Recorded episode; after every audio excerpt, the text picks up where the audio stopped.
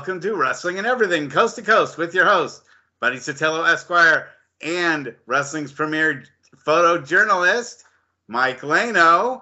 And we have a very, very special guest tonight, and that is, I should introduce you as Kelly Slaughter, the daughter of Sergeant Slaughter. Thank you so much for being on this show tonight. It's my I just got to say that if I had a bucket list of people that I wanted to talk to, obviously be your father, but talking to you is almost as good because I, I you know, I, I, I, I've seen all your wonderful posts on Facebook, and I love them all. And so you you have an, a very interesting life all your own, not independent of your your father. But I'm sure you'll be able to tell us a lot of great stories about your father as well. We hold him in very high esteem, and I just wanted to share this one quick thing with you, um, and that is uh, here. This is in 2000. I was with Sergeant Slaughter over at the Cauliflower Alley Club. And your father spent a good lot of time talking to me and listening to me. And he was one of, not only was it one of the highlights of the Cauliflower Alley Club meeting that I was at, it was one of my life highlights because I always admired your father. I've been Cauliflower Alley's uh, board photographer since 1987. I don't think I took that picture, but no, you did not. No, you did not. It's one of the few pictures I have that you didn't take, Mike. But yes, it's uh, uh, he, he was very congenial to me. Really a wonderful gentleman, and I I look back on that that uh, conversation I had with your father with tremendous fondness. So you can tell him you can tell him 22 years later he you know influenced somebody and and he, he was really nice. I talked to him about the Grand Wizard and what it was like for him to have a manager because I was just starting out as a manager at that point, and what it was like to transition from being a guy that didn't work with a manager to a guy that did work with a manager, and also about other things in his career. But but uh, let me let me also uh, have you eh, talk about yourself and tell us all about uh, what you're up to right now currently. All right. Well, I actually just today, this morning, did a DEKA Fit, well, a DEKA Strong. I don't know if you're familiar with like the Spartan races or anything like that, but um, a DEKA Fit, it's basically there's 10 zones that you go through. It's functional fitness. Um, at burpees, rowing machines, the ski erg, um, wow. step overs, farmers carry. I mean, it was it was a lot, and I definitely went in there thinking it was going to be easier than it actually was, only because it was so hot. It was extre- It was miserably hot. Where was this? Where are you? Um, you don't have to I, say city, but what, what state? I, I'm in the Carolinas. Oh, okay.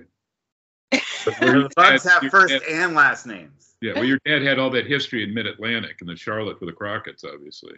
Yeah, yeah. I'm in a suburb of Charlotte. And is this thing that you're doing? Is it sort of like a triathlon? Is it a personal or a group challenge? And are you an athlete yourself? How how did your this go beyond like mere physical fitness? Right.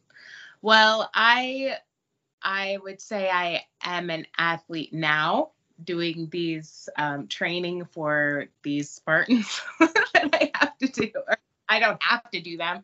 I love to do them and I have fun doing them. Um, but um, I actually started a fitness journey really a couple years ago, right when the pandemic happened, um, maybe a little bit before.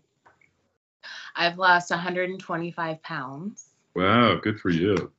Thank you. And just from going to the gym, I met, you know, you become friends with people that are regulars at the gym. When you become a regular at the gym, these people all the time and you're doing fitness together and um, encouraging each other. And um, they asked me to do a Spartan. And at first I said no. I'm like, there's no way I could do a Spartan. You're crazy. and they were like, you can do it. You could do it. And then I said. And then they asked me again. And then they just kept asking. And then I finally caved and said, fine, I'll do it. And then I fell in love with it. it sounds tougher than a triathlon because there's way more components, right? Well, the one I started with was a called a sprint because there's different levels of a Spartan race. And the one I started with was a sprint. It's a 5K with um, 25, 20 obstacles that you have to do, various obstacles. Climbing a rope, um, crawling through mud, which, you know, over a hill and into muddy water and then back over a muddy hill and um, under walls and swimming and um, running because it's a 5K. Um, I jumped over fire right before I got to cross cross Oh, the finish. yes. So um, I mean, it's pretty. You feel pretty like a pretty bad A. I don't know if I How can. long does this take? Is this over a couple a, a day or more than a day? Um, well, I was with a pretty large team of people, and we all waited for each other. And you know, it wasn't. We didn't take it all that seriously. Um, and I think it took us the 5K. It was two and a half or three hours. I think it took us. So, but And, what I and by the way, and by the way, Kelly, I have two kids, but Mike swears all the time on this show. So okay. No, I will not swear in the presence of Sarge's daughter, who a uh, a, a great friendship. Speaking of Cauliflower Alley, twice he's given me a ride in his limo to the airport when the thing is all over on Wednesdays. Nice. Years Nice. past, and Yeah. uh, and uh, much much respect to, to him. I didn't even know. I don't know his personal life. Are are you his only si- his child, or are there more? Sure, I have an older sister. Hmm. Her name is Nicole. And does she enjoy the the limelight of being Sergeant Slaughter's daughter as much as you do? You seem like that's that's your thing. She enjoys being his daughter, but she doesn't want to be in the limelight. And and tell me what growing up with Sergeant Slaughter was like. What what it's like to have a dad as a pro wrestler. That's a very famous pro wrestler, I might add. yes, he is. Um, it was he was a wrestler before I was born, and he was Sarge before I was born. So I don't know any different. And we definitely got a lot of perks. Sorry. I have something on my face here. Hair stuck to my lip. Okay. Sorry about that. That's the the beauty of, of semi live. I Yes. guess I might be able to Well, edit were, it. but- were but you continue. born when he was um, Sarge and working with uh, Don Kernodle in uh, in Charlotte? You know, against Steamboat and uh, Youngblood and all of that stuff. Uh, Were you old enough to recall it, or were you just being born about that time? Um, I mean, Don Kernodle was my Uncle Don. so I remember, of course, my Uncle Don, and I, I remember all of those names, and I know I've met all of them. Um, but I was young. I was born in 79. So he was already sorry. He was already in the Tri WF, I think, working for Vince Senior then, Yeah. which was you know the sort of the pinnacle of of, uh, of the career. And uh, wow, wow, wow. So c- continue on and telling us what it was like to grow up in that Yeah. household. Yes. So um he did not bring Sarge home. He my mom made it very clear that you're not Sarge when you walk through these doors. So you leave Sarge at the arena and you're Bob and your daddy. You know, when you come home, your dad to these girls and we're your family and you know, there's no my mom was not going to allow a sergeant in that house to order us around, you know.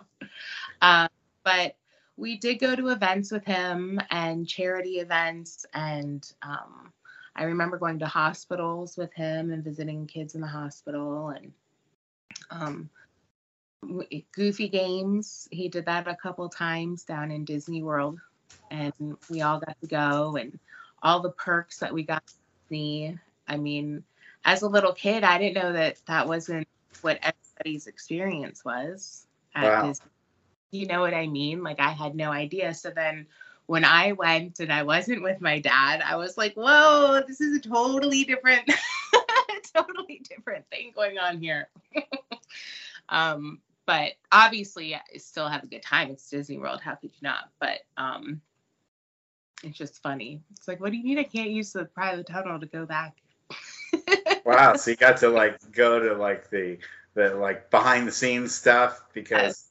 wow, that's great. Did did your dad really like the ability to to be able to be treated like that and go to special places and stuff? Because you your dad That's to cool. me, having met him, seemed very humble and very like down to earth and not like the kind of guy that I think he's that way at all, uh, but you would know best. But he never struck me as anybody that would um, want to be on yeah, that. big time people. He never big time people. You know, his reputation has always been someone that has visited kids in the hospital. He always made time for his fans, and he seemed to genuinely like when people would react to him positively. And and I, I that not every wrestler is like that.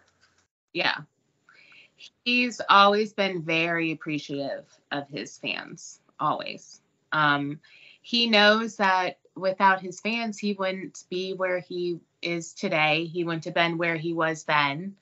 Um, one of my favorite pictures of my dad, I actually found it, um, I think on eBay, and they had it was a um, a print of they were putting all of their prints into digital form and they were selling it. It was a newspaper or something. It was from back in the 80s. And all you see is my dad's hat, his glasses, and his mustache because his head is kind of down in a downward position. And there's a sea of people around him. A sea of people. Like you can't, it's, but you know it's him because it's his campaign cover, it's his glasses, and it's his mustache. So Wow, if wonderful. see any of my dad's merchandise that he has, he has a shirt that has the hat and the sunglasses and the mustache, and I designed that. Wow. Yeah, I designed that for his uh, birthday. Um, That I- wonderful. for him, and we gave out those shirts. Let me tell you uh, what kind of guy he is, uh, which is very meaningful and it brings a lot of things together. Way before Ernie Roth, the Grand Wizard, managed him, uh, he- when he was starting out, and uh, it was after his stint we were talking about earlier, where he was doing like a surfer, uh, kind of a superstar Billy Graham gimmick, uh, like Hulk Hogan and Jesse Ventura would uh, you know, also do the same thing. But this was in Kansas City for Bob Geigel, and he appeared on some Kiel auditorium shows for the whole NWA president, Sam Muchnick. But uh, it, then when he went to the AWA and he was working under a hood, a mask, as the Super Destroyer Mark, I don't know if it was Mark II, So yeah, Don Jardine, and then there was another guy uh, who would later work under a hood for Vince Sr. But Lord Al Hayes managed him as both a heel and a face, and they. Uh, uh, anyway, at at several cauliflower alleys, I think it was 2001 and 2002 and maybe three, he was in charge of um, Al Hayes in the wheelchair. And your dad took such tender, loving, loving care of Al Hayes, as you probably know, even more than I do. But I saw him there, you know, throughout the three plus days, always taking care of, you know, his former manager and good buddy, because, you know, I, many of us remember Al Hayes not as the buffoonish Lord Al Hayes, but I shot him in 73 in England when he was Judo Al Hayes, working with shooter hooker wrestlers, the very best, like uh, Billy Robinson and, and Mick McManus and those guys. So to see your dad doing that and just the genuine friendship and love between these guys until Al Hayes. So can you tell us some of that? Do you know about your dad? I don't know if Al Hayes was living in Florida or in the Carolinas near your dad or. I don't know uh, where he was living at the time that you're talking about, but I know for a time he did live in Connecticut. Um, but Lord Alfred Hayes and my dad were great friends. Um, he very fondly called my dad Matthew because when my dad would check into hotels or motels, he would said use a alias, and his alias was Matt Burns. Uh-huh. And um, so Alfred, because he, my dad says it's because he was English and he spoke proper English and he didn't use nicknames. Instead of calling him Matt, he would call him Matthew. And so that name just stuck. And it's funny because I somebody tagged me in a post about my dad. And um, when i went to that post there was a woman that mess that had commented and said something about my dad but she called him matthew.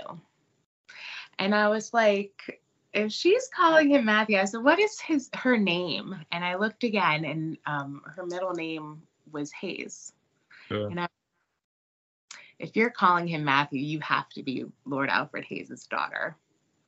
And it sure was. So it was really nice to kind of run into her that way because we, I mean, we were around each other a lot. I was very young, but um, because my dad and Alfred were around each other a lot. Wow. so oh. we connected her. Yeah, no, that's uh uh now I I I I, I hate to to to to make this show about myself because it's it, I am so glad to have you on here, but for for for psycho stalker reasons, I have to admit a couple things. One is I used to have a Cobra Corps T-shirt from the AWA that I used to wear proudly until it was stolen in my college laundry. It was the the Salta and Asinume at Kappa Nomine like in a circle and it had a big cobra in the middle. And i used to just I, I, people used to comment about it all the time and, and i love the heck out of that shirt. Second thing is that when i was a hacker back in my early days of atari 800 piracy i actually used the name sergeant slaughter as my hacker name. So Right. i i was known in the san francisco bay area as sergeant slaughter. Yes i'm sorry this is this is confessional time. And then Yeah. I went to every match that your father had, either in San Diego or Sacramento or San Francisco, and one in Los Angeles, because I was such a fan of watching him work. His high point being a tag team match that he had with Curt and Larry Hennig in um, uh, the Cow Palace in a cage against the Road Warriors and Paul Ellering. And you were, I think, six years old, five or six years old when that happened. Absolutely the bloodiest match I think I've ever seen. Let's, let's ask. Do you did you go on the road because we've heard, and I I know um, Ashley Flair who wrestles as um, Charlotte, you know, which is great because they're paying honor to the city that made Flair and Steamboat and your father and so many others. That was one of the greatest territories of all time, and I'm a territory guy. I've been shooting wrestling for M- MMA and boxing for all our, our genre magazines around the world since 1966 all the territories, lots of Japan tours. I wasn't on the one. I, I, I can only recall one uh, All Japan tour, but I'm pretty sure your dad uh, worked for New Japan for Inoki. But the All Japan one would have been for Giant Baba, and that would have been between his NWA and AWA days. But I'm just asking. We were talking about your experiences with your dad, but uh, it was rough on uh, lots of children when their father was away did you experience that? Because I, I, would knowing your father the little bit that i could say i did i would think he would make that a priority to not have that be like a flair thing where he's the world champion never home never seen his kids grow up. I tend to think he probably was there more for you guys. It's tough being a, a child of a wrestler or any kind of celebrity or what have you. That's why celebrities, real big ones, Rock Hudson, Doris Day, they would use fake names checking into hotels just as your dad did. But did you experience that or something different than other kids of wrestlers?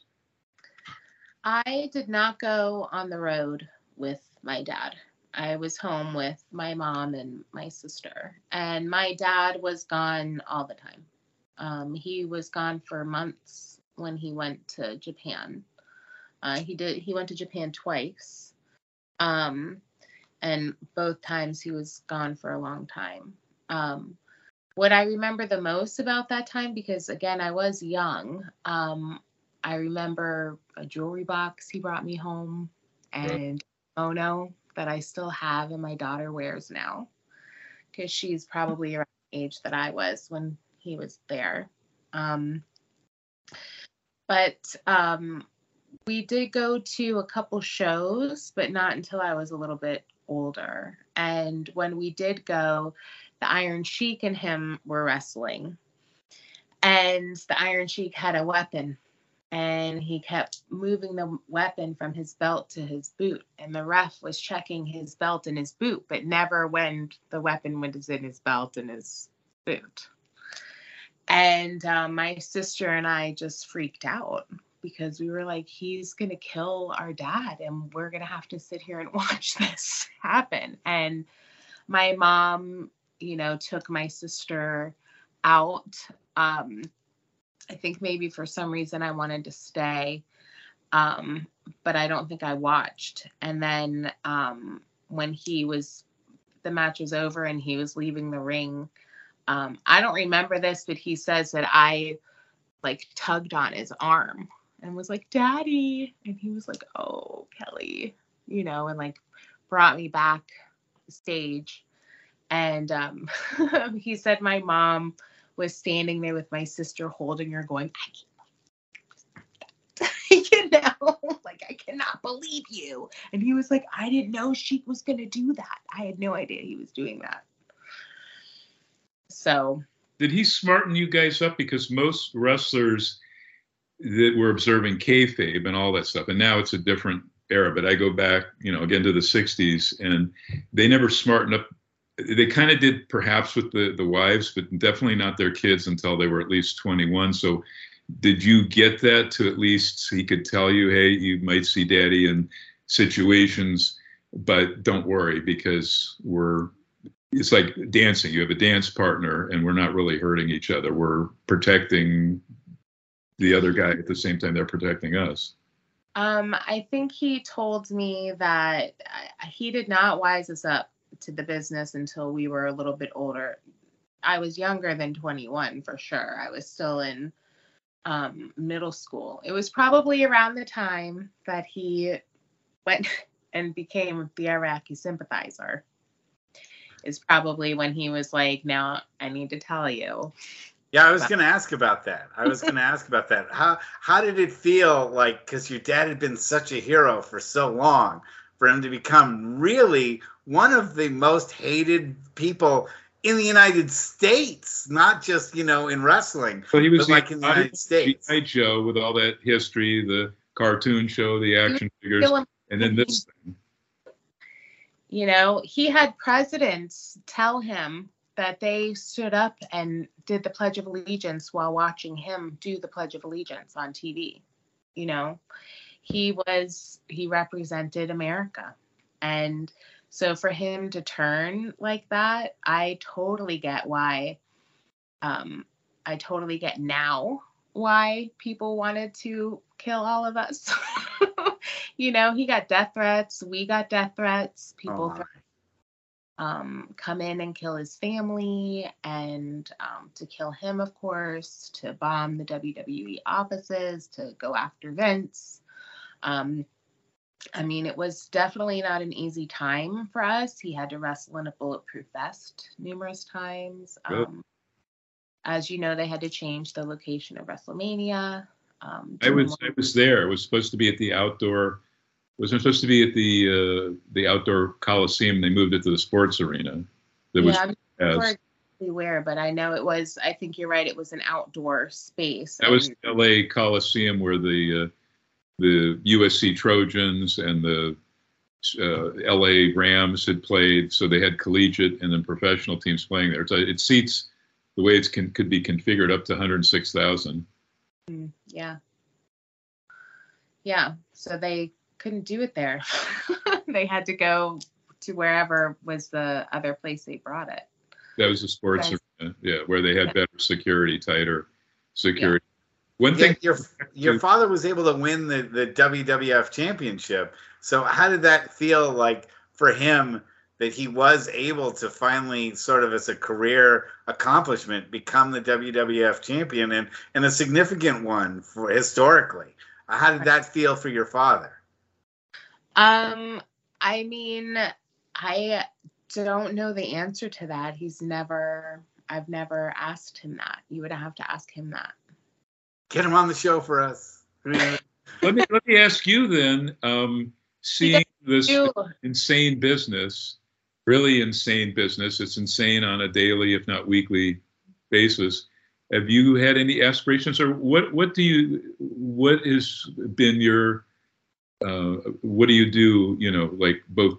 Maybe you don't have to say as a career, but uh, are you in TV? Are you in? Uh, what What do you do?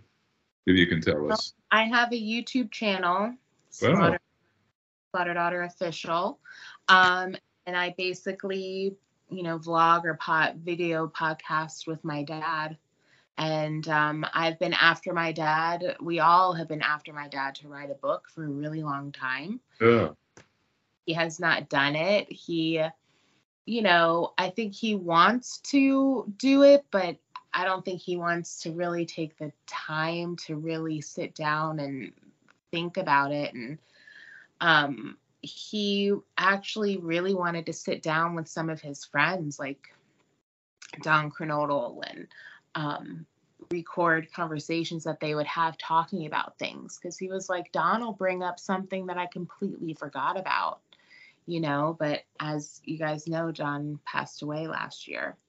So I was just like, you know what? He needs his stories out and we're going to do it this way. So. And then somebody can transcribe it. Most wrestlers, I, I did one book so far with Johnny Valentine called Rib. And it was nothing. I had to give him a tape recorder, micro cassette for two years. He'd recount all these insane ribs that he did in the 50s and 60s.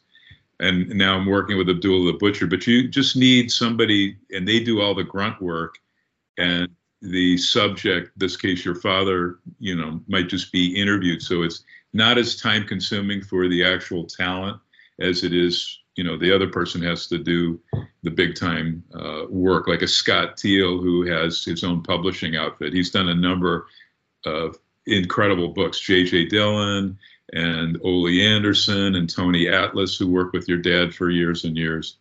But you doing this that's like almost the next best thing. It's like shoot interview type stuff and recalling these things. And your dad's a regular presence, I think. For a long time, the guy's name I think is Greg Price, who put on these annual Charlotte reunions. And it wasn't, it didn't just have to be guys that worked there. It could be, you know, from other great territories. But the Rock and Roll Express, all of the Four Horsemen with Flair and Arn and Tully and all that would come in there.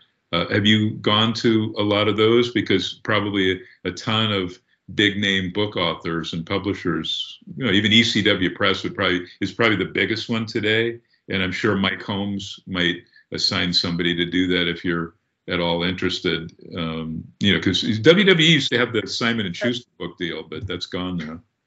Yeah, he's been approached many times.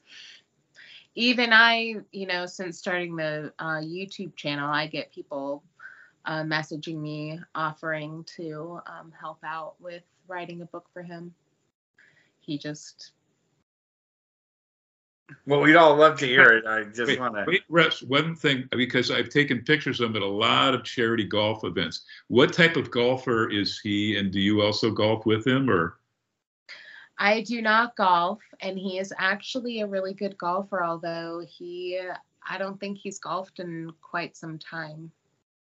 He just um, doesn't have the time or the want to do it anymore. I think it was hard on his body. So he's not um, golfing but anymore. Yeah, it aggravates the, yeah, it aggravates injuries he had in the ring. Um, tell us about the podcast. So, how how many episodes have you done? How long have you guys been doing it? Um, I just started the beginning of the year. Um, I there's nine um, videos up there now. We just did a live um, double feature with uh, a friend of mine named Zazel, and he runs um, a YouTube channel called Sergeant Slaughter Slaughterhouse, which is you find anything Sergeant Slaughter at and that. that's how that's how I got connected to you and to Yep. Wayne Matai is through through Zazel. So yes, he's an interesting character, yeah. definitely. Um, Your episodes are totally charming, by the way. I tell anyone that's a fan, if they like this podcast, go check out your podcast because you and your dad are. I wish me and my daughter could do something like that that had that kind of interaction. There's It's so nobody in wrestling, father daughter. I've not heard of anybody. Everybody's got a podcast from Chris Jericho to Jim Ross, and I think Bruce Prichard and obviously Tom Prichard, all these guys your dad knows, but there's nobody on the planet doing a father daughter wrestler to my knowledge. I I've never researched it. I really just did this kind of on a whim, and I did it because of Zazel. Um, he asked me to be on his podcast, and I said, sure, why not? And um, it just kind of went from there. And I ended up being like, you know what? If my dad, if I can get my dad to talk and, you know, do this with me, um, we can get his stories out there. And that's really my whole, again, going back to not writing a book. I really, you know, want him to get his stories out there. I don't want them, you know, he's not getting any younger. And um, I don't want them to disappear because he has great stories to tell. And he's a really good storyteller. He is. From having met him, he absolutely is. There's an interesting dichotomy to your dad is that, you know, he was able to, you know, be in front of millions of people and, and you know, be Sergeant Slaughter and, and, and, and be such a dominating force in the ring. But outside of the ring, he's very low key and very mild and seems like he, he's almost almost awkward with the publicity that it generates although he understands why we're all fans. It's just there's kind of an aw shucks thing about your father. You know, yeah. that, that like he's a real dude. He's not like all consumed. Many yeah, yeah, and and so it's there's sort of this weird dichotomy because when he turns on his character, I mean, it was something that really, in the age of kayfabe, we all really believed in. You know, and and and so. Russ, but I'm sorry. Let, us ask her about the podcast. So you've done nine. Why don't you tell us about uh, what's? Well, tell us about them so far because it's hard to get somebody like him to open up. So a daughter could definitely do that. That's very unique. Yes. So, well, last night we did the double feature with um, Zazel at Sergeant Slaughter Slaughterhouse, and um, we talked about the Montreal screw job he was there. He was ringside with Vince, and he was backstage in the locker room when everything went down. So he told his side of the story of what happened. Because a lot of people don't know he was office like a Pat Patterson or Jerry Brisco. He was office for many, many years. You know, I don't know on off. I don't know if he's on a Legends deal or he's still part. You know, with things happening there now uh, you know they're they're in need of experienced guys, and and hopefully in terms of script writers, the we'll go back to the the wrestlers, the talent, the boys and girls, as opposed to you know ex soap opera writers that don't have that passion for the business and. Uh, right. But tell us about these. So, uh, well, again, more about the episodes because it's it's who else who could bring out more than a, a child stuff from their dad. So is he like shooting big time, or is he still a bit reserved because he's old school and, and may not want to divulge everything to the general public? He got pretty heated last night. He got pretty heated last night talking about Undertaker, Mark Calaway. In a, a good way about like the documentary that just aired two weeks ago, or he was a little upset with Mark Calaway. Wow, that, like like he kind of went off a little. Well, that's a good tease to drive viewers to mm.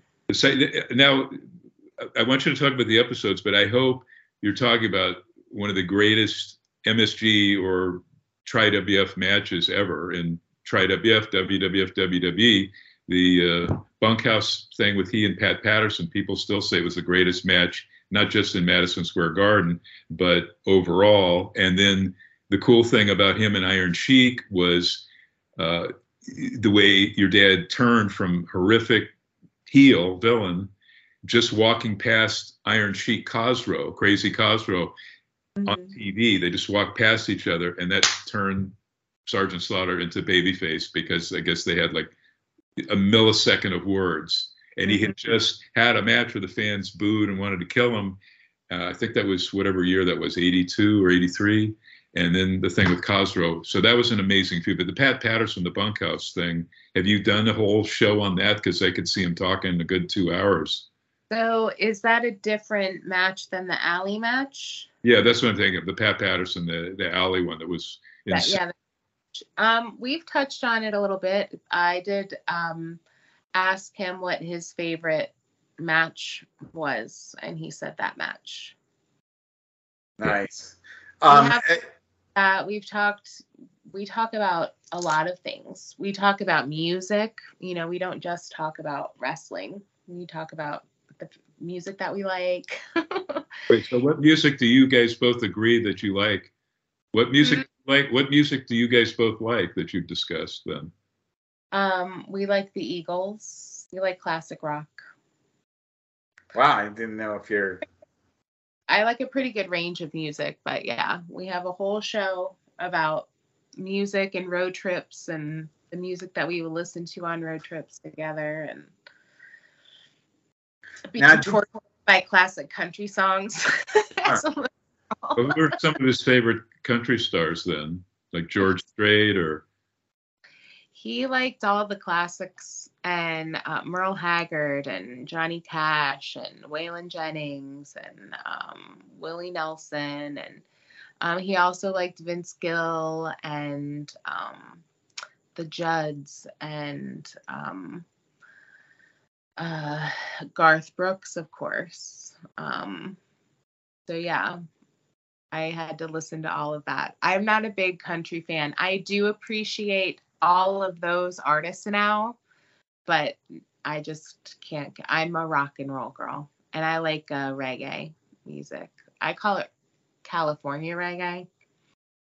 Um, but yeah, that's what like Sublime and Pepper and Rebelution and uh, Stick Figure is my favorite. Nice. Not yeah. Gwen Stefani, who's taken some ska and reggae in her earliest. Yeah, she, um, she, they all like came from the same area, Sublime and and Gwen, and no doubt. And there's a, um, she does a song with them, with uh, Sublime.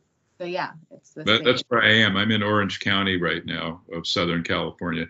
Um, you know, I'll throw back to Russ that uh, one of my best friends is uh, Kris Kristofferson's wrestling son, Jody, who had to quit after two neck injuries, but he actually trained at the you know the promotion that I was the photographer for and Russ was a heel manager for, All Pro Wrestling in Northern California.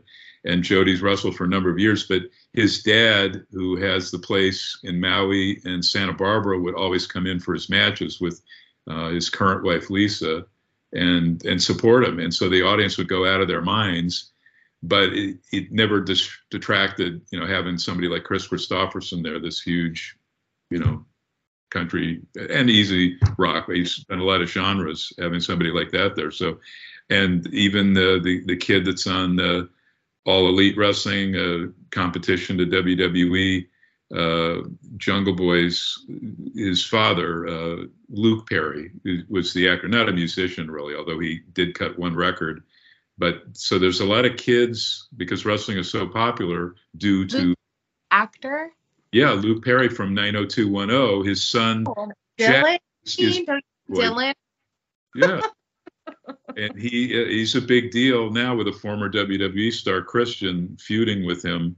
So there's because of your people like your dad that transcended everything, like a you know an Elvis Presley or what have you, from entertainment. All of these children of actors love wrestling more than what their parents do and wanted to get into it. So it's kind of cool, uh, and that's worldwide, not just limited to the U.S. and Canada. Yeah. Now, have you ever been tempted to get in the ring? You know that we've sort of danced around the idea there, but have you have you ever wanted to to do wrestling yourself? I did want to be a wrestler when I first found out that my dad was a wrestler. I wanted to be a wrestler because that's I idolized my dad. My dad was and still is my hero, and um, do what he was doing. And to me, what I the women that I saw in the WW the time was um, Elizabeth. You know, it was arm candy. There was sensational Sherri, but I think she came a little bit later. Um, and I didn't want to be the arm candy. I wanted to be fighting the boys. I wanted to be wrestling the men and kicking their ass. and um, I wanted to be to be doing what my dad was doing. And um, there was no one like I didn't see that. And um, there was Glow, but they weren't fighting the boys. They were fighting each other. And um, to me, even as a little girl, I saw it more as a funny thing. Like to me, it wasn't serious. It was more campy than it was anything else. And I'm not trying to be disrespectful to the Glow. No, Glow, they only had three weeks of training. So Right. for actresses, they trying to do a spoof of WWF at the time. It was not mm-hmm. it- Right. it- like other stuff. But did you get to see? I think the first woman in WWF who uh, around '97 who ever wrestled guys was uh, Jacqueline, the African American female wrestler, and Lita did to a certain extent too. Amy Dumas. I remember Chyna. Yeah, definitely Joanie. remember Lita. I remember Jacqueline. I I was not watching it at that time though. I was not, to be honest with you, I was not a fan of wrestling. I um my I think because my dad didn't want me to be a wrestler, so when I was all I'm going to be a wrestler when I grow up, he was like, "No, you're not. No, you're not." What was He- his rationale for that? He just didn't because he knew how difficult and he didn't want the wrestler's life for me. He just didn't want that.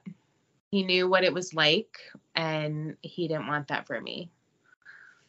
And he kept my sister and I away a little bit from wrestling for that reason. My sister really wasn't into it. Um, I was definitely more so into wrestling than my sister was. And then um, I don't know what happened. It just kind of, I think around the time he became the Iraqi sympathizer was when we were kind of like, you're not going to that.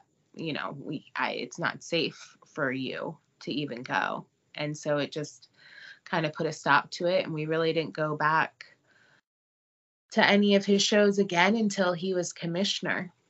I was going to say, yeah, after Monsoon passed, then he took over that big role. Mm-hmm. Yeah. So it wasn't until then that um, we really got. So there's like a break that I really didn't um, see that much of, if that makes sense. And I really only watched when he was on. when I was older. Do you know? think though, if if you if it had all been fast forwarded to where women have a much greater role today in wrestling, and they do get to fight the guys every so often, Yes. do you think you would have been more? Wow. I Wow. would have 100%. If I had been born just a little bit later, you know, I think 100% I would have done it. You see, uh, the Rock's daughter now is taken intentionally. Ava Raine, I think, is her ring name. A, name, even though she's fourth generation, which Vince has always liked. It's a big deal in wrestling to be second, third, or fourth generation, like Mexico, where like nearly every kid of a wrestler, they don't have a choice. They can't go to music or design school or graphic arts or whatever. They're going to be a wrestler. But uh, she picked that name to specifically detach so the fans wouldn't think Get it- away. yeah of the uh, Anoa'i, uh, Maivia Johnson family, that whole thing. hmm Had you done that? Did, did you ever uh, come up with like what your character might be, or would it be like uh, Roddy Piper's daughter, Ariel? She simply just changed her name. I forget what she changed it to. It was like a color, like scarlet or something, and was doing his eye poke and all of his moves. So she had no problem embracing his Mhm. character, but others don't want to. They want to create their own niche all by themselves. Would you have been like? Uh, I would have embraced it. I would be Slaughter Daughter, and um, I would have worn camo pants, a black tank top, a whistle, um, aviators. calling I- people maggots? hmm I would have loved to manage you. That would have been fantastic. I, I also wanted to, to talk about your link with the toys, the uh, the uh, Sergeant Slaughter toys. What's what's the deal going on with that? So, what do you mean? My link with them? Well, you promote you you you you you. Are, do you have stuff with collectors that you help? You know, uh, people who are collecting specifically. Does Dad have a gimmick line that you help run? I do not. I don't help him run anything. Um, I am friends with a lot of those collectors. Um, so because of doing YouTube and mainly through Zazel. Zazel has actually been a pretty integral part of um, my YouTube experience so far and the people that I've met. And um, so that's, he's a collector. So a lot of his friends are collectors. Um, so it just kind of has happened along that way. And it's a big community. I think maybe you're huge. Com- I had absolutely no idea. Like I remember seeing these videos. They spend so much time making videos. There's like stop motion. There's animated stuff. There's um is it like I, Robot Chicken? If you're familiar with Adult Swim, is it like that with just action figures? Is that what we're talking about? Wrestling action figures? You can't call them dolls. In Adult Swim. Oh, you never okay. Adult Swim? No, That's I, a, they take action figures. They animate them so it's like a, a gumby stop motion. Gotcha. Yeah there's like uh it's not like uh, it's not like out of clay or anything like that but it's these like are action figures and they have celebrity voices. Seth i forget what the guy's name is not seth. Seth green seth green. Yeah seth green does it and he has like all of mia kunis and all of these That's famous cool. stars uh, steve carell but it's all very adult Let's also put it this way: very sarcastic, very adult. That's why I, they put it on at three in the morning. Yeah, I've heard of it, and um, I remember when it first came out, people used to be like, "Kelly, you have to watch this. It's hilarious. You would love it." And I just never got around to watching it for some reason. But so I don't know, but it's um, I mean, it's a huge community, and um, it's a really it's a good community too. They all really from my experience seem to um, support each other. Is so, it great to action figures or beyond? Wrestling action figures? I mean it's any kind of action figure or toy. It's a huge, huge... oh not just limited to wrestling because uh, right mm-hmm. I am every day we're getting the news thing on San Diego Comic Con and it's you know big big big big big Dwayne Johnson made an appearance yesterday to hype that new movie that has a load of action figures. Black Adam, that new thing that's coming out. Are you a big sci-fi Marvel DC person? I am not. well, yeah, Joe had a good run in Marvel. But I your just, your dad has come to at least one Comic Con, is he not? Oh, he goes to Comic Cons all the time. Yeah. Yeah. They're all over the place, like Chiller Theater conventions, all of those things. Yeah. Yeah. all about it, and I know about um, Marvel and DC and everything. I mean, when I was younger, I loved Super um, Supergirl, but Wonder Woman was my that was I loved Wonder Woman. I think I might have dressed up like her for Halloween one year. Yeah. Not not unusual. So what is your father doing now? You say he's very busy and he doesn't have time to write anything. So what is he what is he really primarily focused on right now? Appearances. Um, he's been recording um, uh, a movie. Really? Mm-hmm. You tell us something about that without divulging, or? I believe um, I don't remember what it's called, and it's a you know it's not like an A-lister movie or you know a huge budget movie or anything like that, but um, I think he plays like a coach, and it's uh he's like coaching a wrestler to to get back. It's there's something I don't know exactly. We Ask talked about it on the podcast. Role in Verne Gagne's The Wrestler because wasn't Sarge was he in the second Verne Gagne Billy Robinson class or the first one with Flair? And Steamboat and Jimmy Brunzell.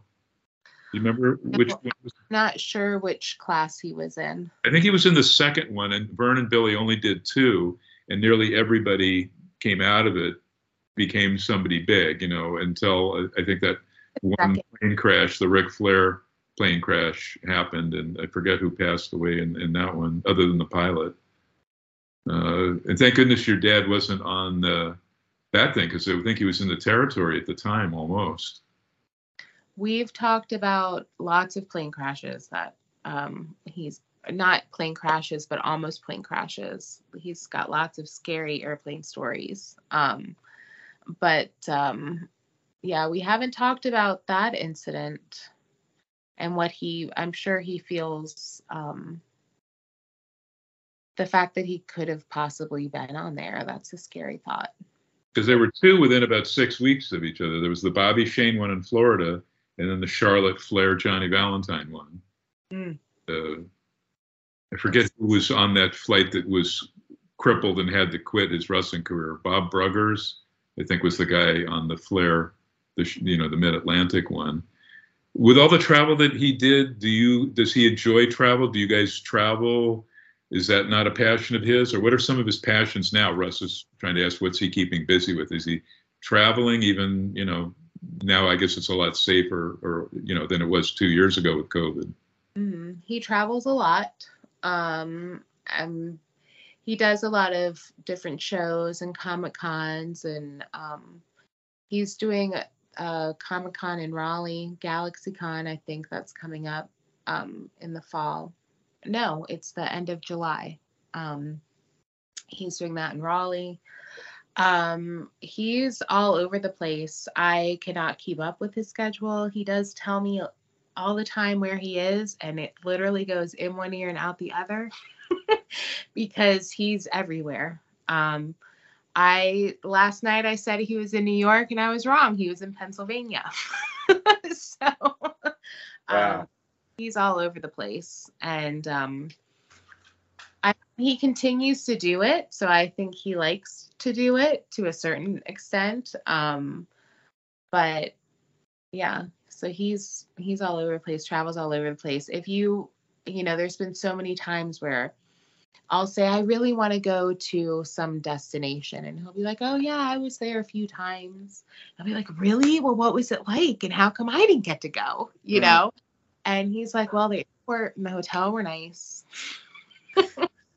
Is all he sees. Yeah, and that, that brings up a, a topic also is that do you think if everything was equal, would he do it all over again the way that he's had it done? Or would he have wanted to spend more time at home maybe not work as many shows or or or take semi-retirement or a fake injury so he could spend more time with you folks? Or or was he you know this was the way it was supposed to be for him and and he never looked back? What do you think? Um i've never heard him talk about regrets. So i think he is happy with the way things have turned out. I mean, I'm sure there's things that he wishes he could have, or maybe not wishes that he could do differently, but things that he could have done differently. But um, I've never really heard him talk about regrets in his career. Can you before I want to ask you about the Zeisel and then have you promote everything and everything you want to promote. Uh, but did your mom? I know your mom that put a, a, brunt of all of the work raising two daughters. Did she have a career? What did what did your mom do, or what were some of her passions? Um, my mom helped my dad with his career. Actually, um, he credits her to a lot of his ideas.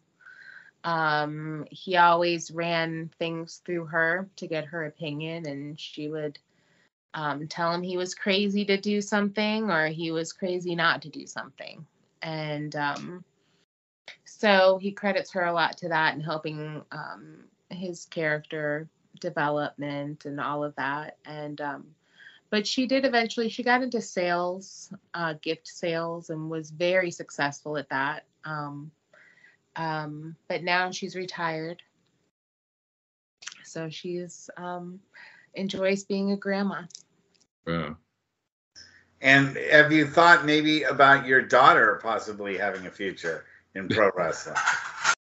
Yeah, I've um, tried to see if my son has any um, interest in it, and he really doesn't seem that interested in it. But I really think my daughter, um, because she is exactly like me, um, she's just a little spitfire and a free spirit, and she's not going to let you tell her what to do. And how old are your kids? Um, she's three and a half, and then my son is ten. you got a little ways to go. I got 11 year old twins, so it's you you've got a little bit of time before your daughter really takes over everything, and then Right. then by the the 10 year old level, you're you're out of luck. Yeah. Kelly, tell us. So I'm a little confused. Is Seisel is it a subset or a specific channel of YouTube that you're involved with, and the guy that helps you, you and your dad?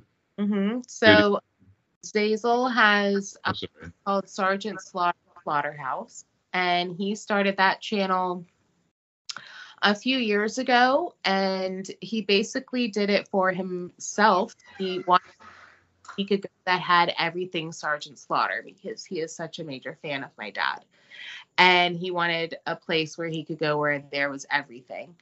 And um, his page or his channel just kind of developed from that. And he reached out and asked if I would be on his podcast. And I said, sure. And so uh, we've become friends, and he's really been instrumental in helping me with my channel. And um, he's been a really big help and um, motivational and inspirational. And he gives me good ideas, and um, he's been a lot of help to He me. hooked us up, so Hmm? and he hooked he hooked us up. So Yeah. that, that counts for something right Let's there. have you plug everything, everything that you've got, whether it's wrestling related or if you have some charities and causes you'd like to plug. But let's let you plug everything before we let you go. All right. Um, my channel, Slaughter Daughter Official, on YouTube. You can also find me on Instagram at Slaughter Daughter Official. I'm on Facebook at Slaughter Daughter or Kelly Slaughter. Um, and I am really what my biggest passion is right now at this point in my life is fitness. And I'm training now for the Spartan races. I'm doing the super on Saturday, this coming up Saturday, which is a 10K with 25 obstacles. And I'm really excited about that. But I post about journey, my training, and all of that on my Facebook and my Instagram. Um, and I will do a whole show probably about uh, the super after I'm done with that. Um, I am really passionate about fitness and I love I love working out and it's funny because 3 years ago if you had said you're going to run a Spartan race I would have told you you were crazy. I 3 years ago I didn't like to exercise because I didn't like to be sore and I didn't like to sweat. and now if I don't get sore after workout, I'm like, did I really work out? And um, if I don't sweat, I'm like, why am I not sweating? I need to push myself harder. And given So, that you're in Charlotte, that's probably not so hard to accomplish. not hard to sweat. You Yeah. just go walk outside and you sweat. Kelly, are you teaching? Any interest in teaching or motivating others as like a uh, exercise instructor or fitness trainer stuff? I actually have considered becoming a fitness instructor because I love the fitness classes that I take at the gym that I go to. And um, they've been so motivational for me. And it's nice to be able to inspire others to get out there and move their bodies because I know what it takes to do that. And I know what it takes to go from a sedentary lifestyle to being more active and you know i lost 125 pounds so i get it and i've been there and i've been there multiple times. I've always fluctuated with my weight but i always did fad diets and things that i weren't sustainable. So i really just had to make lifestyle changes to be able to be where i am now and find a love for fitness. Um, i took a bungee fitness class and that was fun and i would totally i actually How does about- that, how does that work?